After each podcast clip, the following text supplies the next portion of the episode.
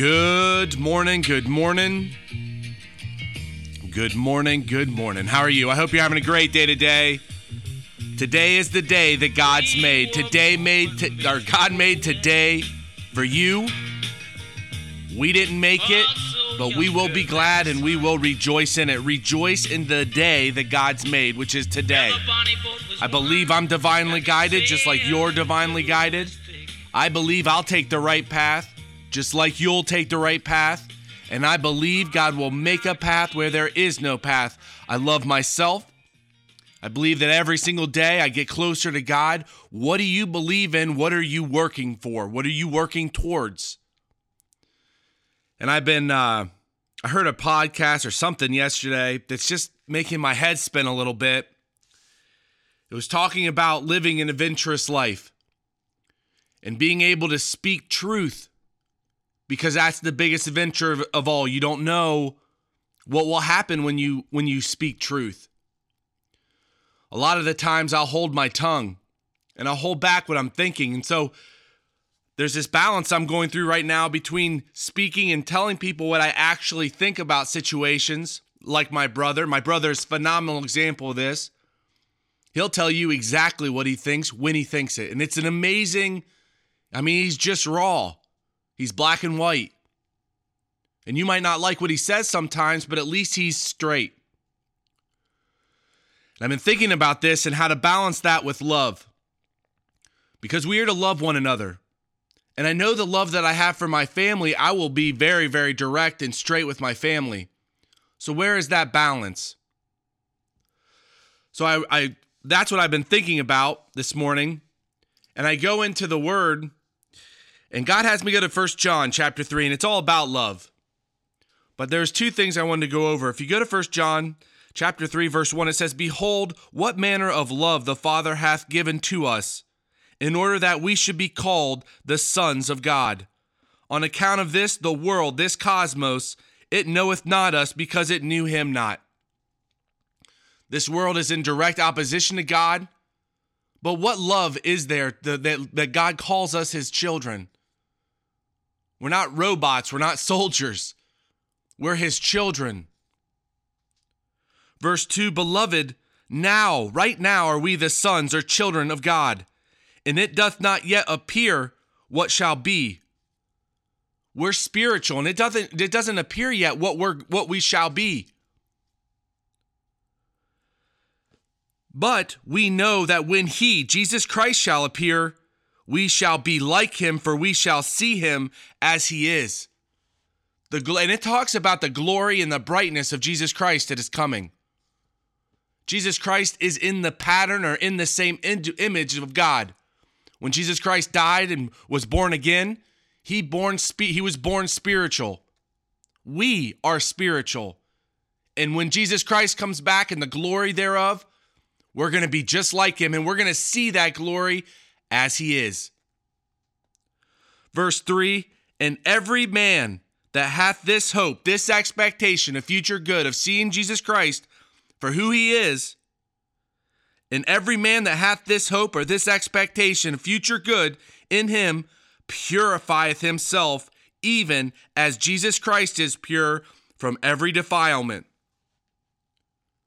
It's not your actions, it's going to purify your thoughts. It's not your works. It's having that it's having that expectation of future good of Jesus Christ. That's what purifies. That's what cleans and clears the defilements. Purges the dross. That's what makes you pure. Your expectation of future good. And I just think that's wonderful. I was also reading this morning in Deuteronomy, uh, Deuteronomy chapter 7, verse 6 and this is just kind of random because I went into the blue blue letter Bible and I, I typed in love because I just wanted to see if there's any places in the word that just interested me about love, maybe the mouth of love or something. But I read this and this just this is just beautiful. If you go to verse 6 in Deuteronomy chapter 7, for thou art an holy people unto the Lord thy God. The Lord thy God hath chosen thee to be a special people unto him above all people that are upon the face of the earth. The Lord did not set his love upon you. He didn't set his love upon you, he set his love in you. The Lord did not set his love upon you, nor choose you, because ye were more in number than any people. For ye were the fewest of all people. But because the Lord loved you, and because he would keep an oath which he had sworn unto your fathers, hath the Lord brought you out with a mighty hand, and redeemed you out of the house of a bondman, from the hand of Pharaoh, king of Egypt. He didn't choose you because we because of some he didn't choose you be, he didn't choose us because we were the most of all. He chose you because he loves you. You are chosen. There's a reason you're chosen. Not only are you chosen, you're set in function in the body of Christ. There is some reason you're there. God set you and chose you.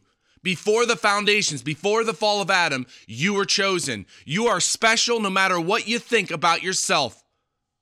And if it's just simply enough that you believe, God knew you'd believe, that's good enough because the only thing that matters is your belief in his son and in him. Believe in God. Set your mind on God. Walk in love, loving yourself, loving other people. Pray big prayers, pray small prayers, all in the name of Jesus Christ, giving thanks about what you have. That's the sacrifice of praise we are to do. Have a great day today. I love you. Don't allow your mind to change that. Have a phenomenal day today. God bless you, and I'll talk to you tomorrow.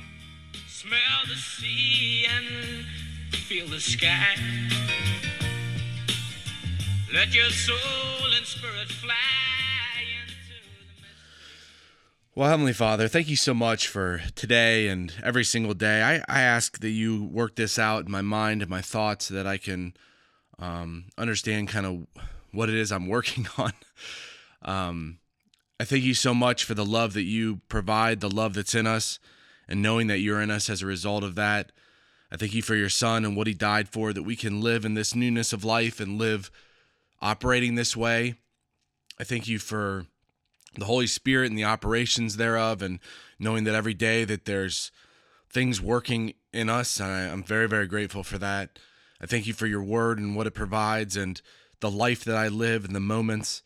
And I just pray for each and every one of your believers that you comfort them and take care of them. And I'm very, very thankful that there's more of us out there dealing with life. And I just thank you for a great day today. I pray for the business and everything that's going on with that. And again, I lift up just a great day and for just tremendous blessings. I lift everything up to you in the name of my Lord and Savior, Christ Jesus.